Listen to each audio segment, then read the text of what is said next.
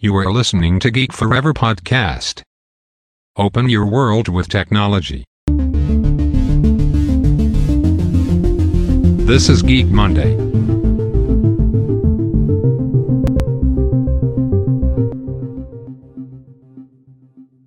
วัสดีครับ ผมดนทราดนจากดนดนบล็อกนะครับ และนี่คือรายการ Geek Monday นะครับ รายการที่มายกตัวอย่างเคส e ั t ดี้ทางธุรกิจที่น่าสนใจนะครับ ที่นำเอาเทคโนโลยีใหม่ๆ มาใช้นะครับ โดยเฉพาะเทคโนโลยีทางด้าน AI นะครับ เราจะเห็นได้ว่าหลากหลายบริษัทในตอนนี้เนี่ยกำลังประยุกต์ใช้เทคโนโลยีใหม่ ๆ เหล่านี้นะครับเพื่อปรับปรุงประสิทธิภาพของธุรกิจของพวกเขานะครับสำหรับใน EP นี้เนี่ยจะมาว่ากันถึงเรื่องราวของ AI กับการปรับปรุงประสิทธิภาพ การทำงานในอุตสาหกรรมอาหารและเครื่องดื่มนะครับ แม้เห็นได้ชัดนะครับว่าการพัฒนา AI เนี่ยได้เริ่มเข้าไปมีบทบาทในหลากหลายอุตสาหกรรมในปัจจุบัน แต่ตอนนี้ต้องบอกว่าบริษัทในอุตสาหกรรมอาหารและเครื่องดื่มเนี่ยก็นำเอา AI นะครับไปใช้สำหรับการแปรรูปอาหาร โดยเฉพาะไม่ว่าจะเป็นการคัดแยกและการควบคุมคุณภาพ หรือแม้กระทั่งเทคโนโลยีในการผลิตอาหารเลยด้วยซ้ำ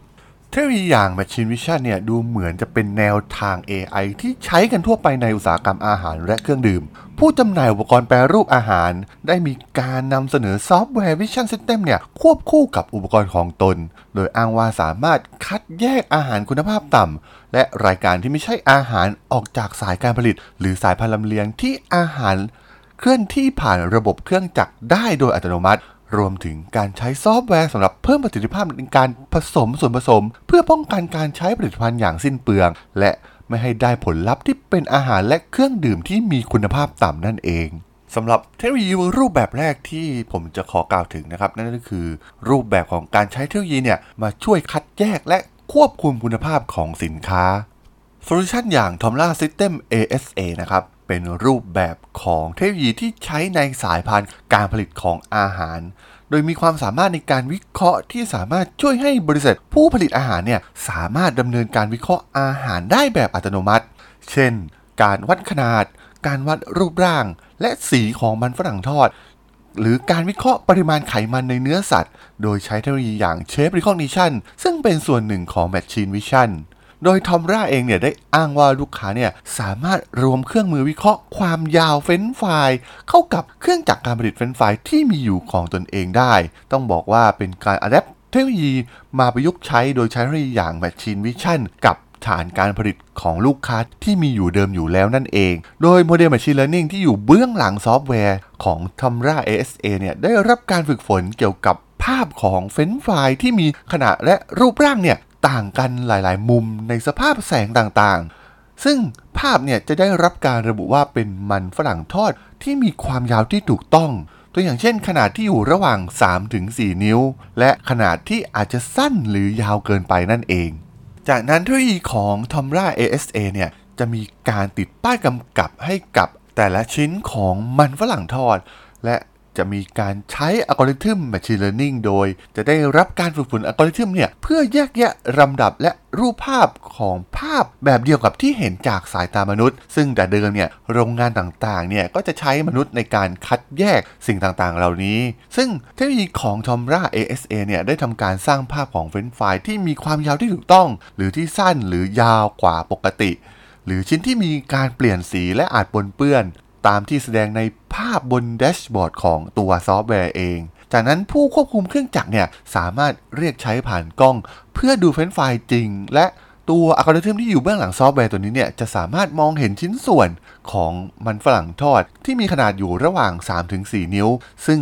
ถือว่าเป็นขนาดที่เป็นที่ยอมรับใน stream หลักของเครื่องจักรที่ใช้ในการผลิตในปัจจุบัน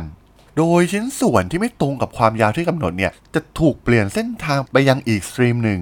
ผ่านจอแสดงผล LCD โดยระบบเนี่ยจะแสดงให้ผู้ควบคุมเครื่องเนี่ยสุ่มตัวอย่างของมันฝรั่งที่ผ่านมาตรฐาน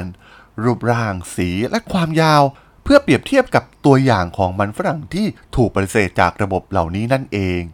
โดย Tomra เองเนี่ยได้อ้างว่าได้ช่วยบริษัท Agristo ในโปรตุเกส ปรับปรุงโรงงานแปรรูปอาหาร และช่วยขจัดปัญหาคอขวดเนื่องจากเครื่องจักรที่ล้าสมัย อย่างไรก็ตาม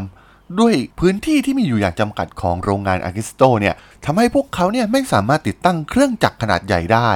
Agristoซึ่งผลิตเฟรนช์ฟรายแช่แข็งและผลิตภัณฑ์มันฝรั่งอื่นๆเนี่ยเลือกที่จะติดตั้งเครื่องคัดแยก optical ของ Tomra ในโรงงาน Agristo ในเบลเยียมและเนเธอร์แลนด์ ซึ่ง จากผลการใช้งานโดยใช้เทคโนโลยีเหล่านี้ ซึ่งผลสรุปออกมาว่าเทคโนโลยีของ Tomra เนี่ยจะเป็นการอัปเกรด เครื่องคัดแยกที่มีอยู่ ซึ่งใช้ในการตรวจสอบมันฝรั่งแช่แข็งก่อนที่บรรจุเพิ่ม Tomra เนี่ยเข้ามาแทนที่กล้องคอมพิวเตอร์ ซอฟต์แวร์เดิมของบริษัท Agristo แต่สามารถที่จะใช้โครงสร้างเก่าของการผลิต ในส่วนของสายพานและท่อร่วมของเดิมได้นั่นเอง ซึ่งจากกรณีศึกษาในโครงการนี้เนี่ยใช้เวลาเพียงแค่ 4 วันเท่านั้นสำหรับการเข้าไป implement ระบบของ Tomra โดยใช้เวลา 1 วันสำหรับฝึกอบรมบุคลากรของ Agristo ซึ่งทาง a r g i s t o เองเนี่ยยังรายงานว่า โรงงานเนี่ยก็ไม่พบปัญหาใดๆ เมื่อมีการผลิตจริง โดยใช้โซลูชันของ Tomra ASA และช่วยให้บริษัทเนี่ยสามารถสร้างกำลังการผลิตได้สูงสุดมากกว่า 140,000 ตันเลยทีเดียวสำหรับเทคโนโลยีที่2นะครับที่มาช่วยเหลือในการคัดแยกและควบคุมคุณภาพของสายการผลิตในอุตสาหกรรม อาหารและเครื่องดื่มก็คือบริษัท Key Technology ซึ่งนำเสนอเครื่องจักรในการคัดแยก รวมถึง Digital Camera Laser Sorter ซึ่งอ้างว่าสามารถช่วยให้บริษัทบรรจุพันธุ์ผักเนี่ยรักษาคุณภาพและรักษาความปลอดภัยของอาหาร ได้โดยการนำวัสดุแปลกปลอมออกจากผลผลิตที่มาจากฟาร์มสด เช่น ผักใบเขียว ข้าวโพด ถั่วเขียว รวมถึงถั่ว โดยใช้เทคโนโลยีอย่าง Shape Recognition เช่นเดียวกัน โดยบริษัท Key Technology เนี่ย ก็มีเทคโนโลยีของ Machine Learning ที่อยู่เบื้องหลังซอฟต์แวร์ และได้รับการฝึกฝนเกี่ยวกับ ภาพผลิตผลในฟาร์ม รวมถึงวัสดุจากต่างประเทศหลายพันภาพ ซึ่งแสดงให้เห็นถึงความแตกต่างระหว่างผลผลิตที่มีคุณภาพดี จากผลผลิตที่มีคุณภาพต่ำ ซึ่งเมื่อมารวมกันเนี่ยสามารถใช้เทคโนโลยีของพวกเขาเนี่ยคัดแยกได้ รวมถึงอย่างอื่น เช่น เศษสิ่งสกปรกหรือมแมลงจากมุมต่างๆ ในสภาพแสงต่างๆ เหล่านี้ ซึ่งภาพจะได้รับการระบุว่าเป็นสิ่งที่ดี หรือเป็นสิ่งแปลกปลอมที่ไม่ดีที่อยู่ในระหว่างการผลิตจากโรงงานนั่นเอง ซึ่งจากนั้นก็จะใช้รูปแบบคล้ายๆ กันก็คือ ภาพเหล่านี้เนี่ยจะถูกติดป้ายกำกับนะครับ แล้วก็ถูกเรียกใช้ผ่านอัลกอริทึม Machine Learning ของซอฟต์แวร์ของบริษัท Key Technology ซึ่งสิ่งนี้เนี่ยจะได้รับการฝึกฝนอัลกอริทึมเนี่ยเพื่อแยกแยะลำดับและรูปภาพแบบเดียวกับที่เห็นจากสายตามนุษย์ และคัดแยกผลิตผลที่ดีและไม่ดีนั่นเอง ซึ่งแน่นอนนะครับว่าเทคโนโลยีเหล่านี้เนี่ย มาเพื่อทดแทนความสามารถของมนุษย์ ซึ่งอาจจะมีอาการล้า หรือสภาพร่างกายที่ไม่พร้อม เพราะว่ามันต้องใช้สายตาในการมองแต่เทคโนโลยีอย่าง Machine Vision เหล่านี้เนี่ยที่เป็นเทคโนโลยีใหม่ๆเนี่ยสามารถที่จะมาใช้ได้แบบอัตโนมัตินั่นเอง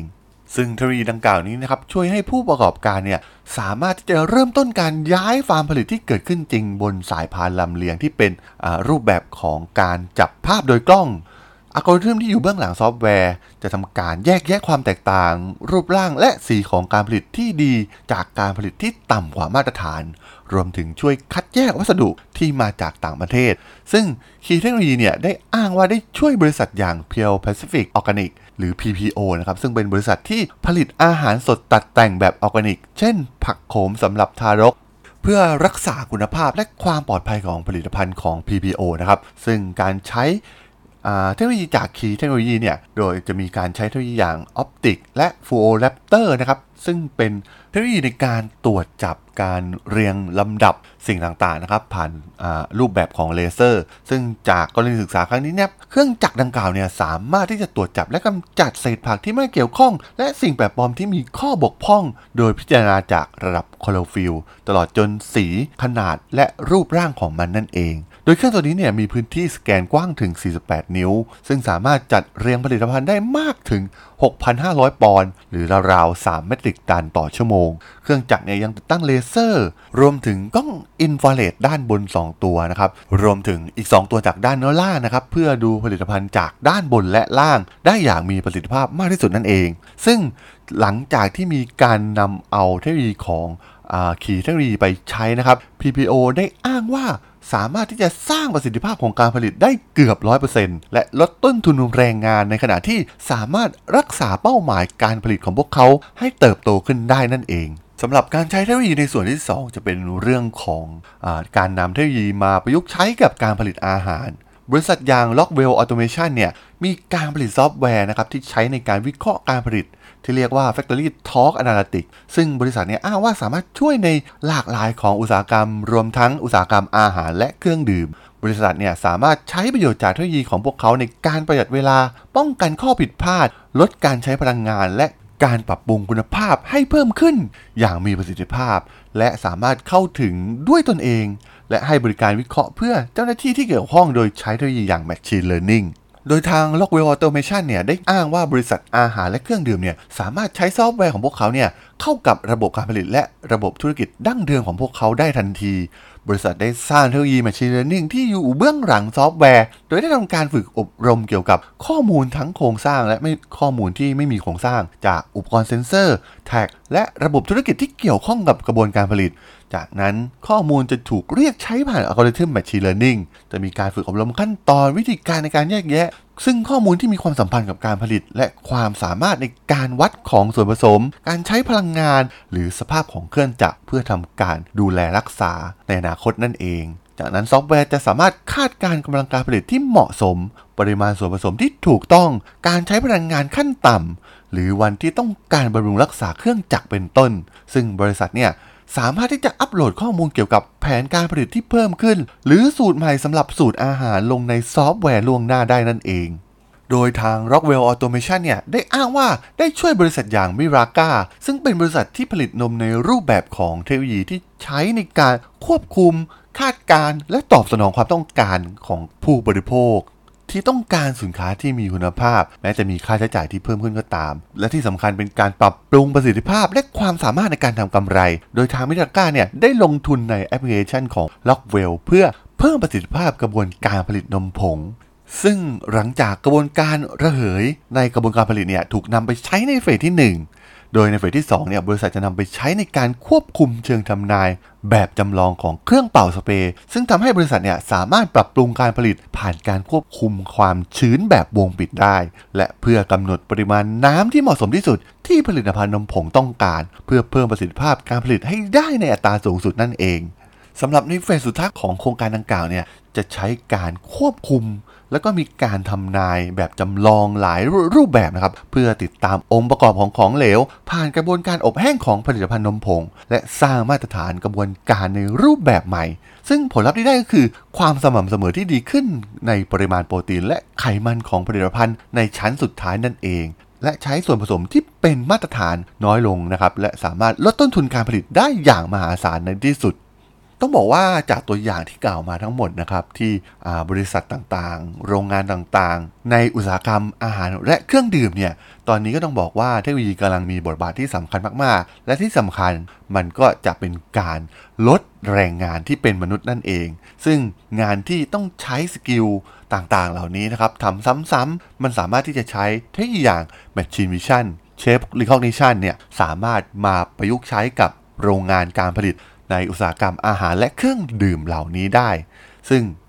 สุดท้ายก็จะทำให้บริษัทสามารถที่จะลดต้นทุนรวมถึงสร้างการผลิตที่มีประสิทธิภาพสูงสุดได้นั่นเองครับผมสำหรับเรื่องราวของ AI กับ เทคโนโลยีที่ใช้ในอุตสาหกรรมอาหารและเครื่องดื่มเนี่ยผมก็ต้องขอจบไว้เพียงเท่านี้ก่อนนะครับสำหรับเพื่อนๆที่สนใจเรื่องราวเคสตัดดี้ทางธุรกิจที่น่าสนใจนะครับที่ใช้เทคโนโลยีใหม่ๆเนี่ยมาประยุกต์ใช้ที่ผมจะมาเล่าให้ฟังผ่านรายการ Geek Monday ก็สามารถติดตามกันได้นะครับทุกวันจันทร์สามารถติดตามกันได้ทางช่อง Geek Forever Podcast ตอนนี้ก็มีอยู่ในแพลตฟอร์มหลักๆ ทั้ง Podbean Apple Podcast Google Podcast Spotify YouTube แล้วก็จะมีการโหลดลงแพลตฟอร์ม Blockdit ในทุกๆตอนอยู่แล้วด้วยนะครับ ถ้าอย่างไรก็ฝาก Follow ฝากกด Subscribe กันด้วยนะครับ อีกช่องทางหนึ่งเพิ่มเติมในส่วนของ Line แอดที่ t h a r a d h o l t h a r a d h o l สามารถแอดเข้ามาพูดคุยกันได้นะครับ ผมก็จะส่งพอดแคสต์ดีๆ สาระดีๆ ให้ท่านในทุกๆ วันอยู่แล้วด้วยนะครับ ถ้าอย่างไรก็ฝากติดตามกันด้วยนะครับสำหรับใน EP นี้เนี่ยผมก็ต้องขอลากันไปก่อนนะครับ เจอกันใหม่ใน EP หน้านะครับผม สวัสดีครับ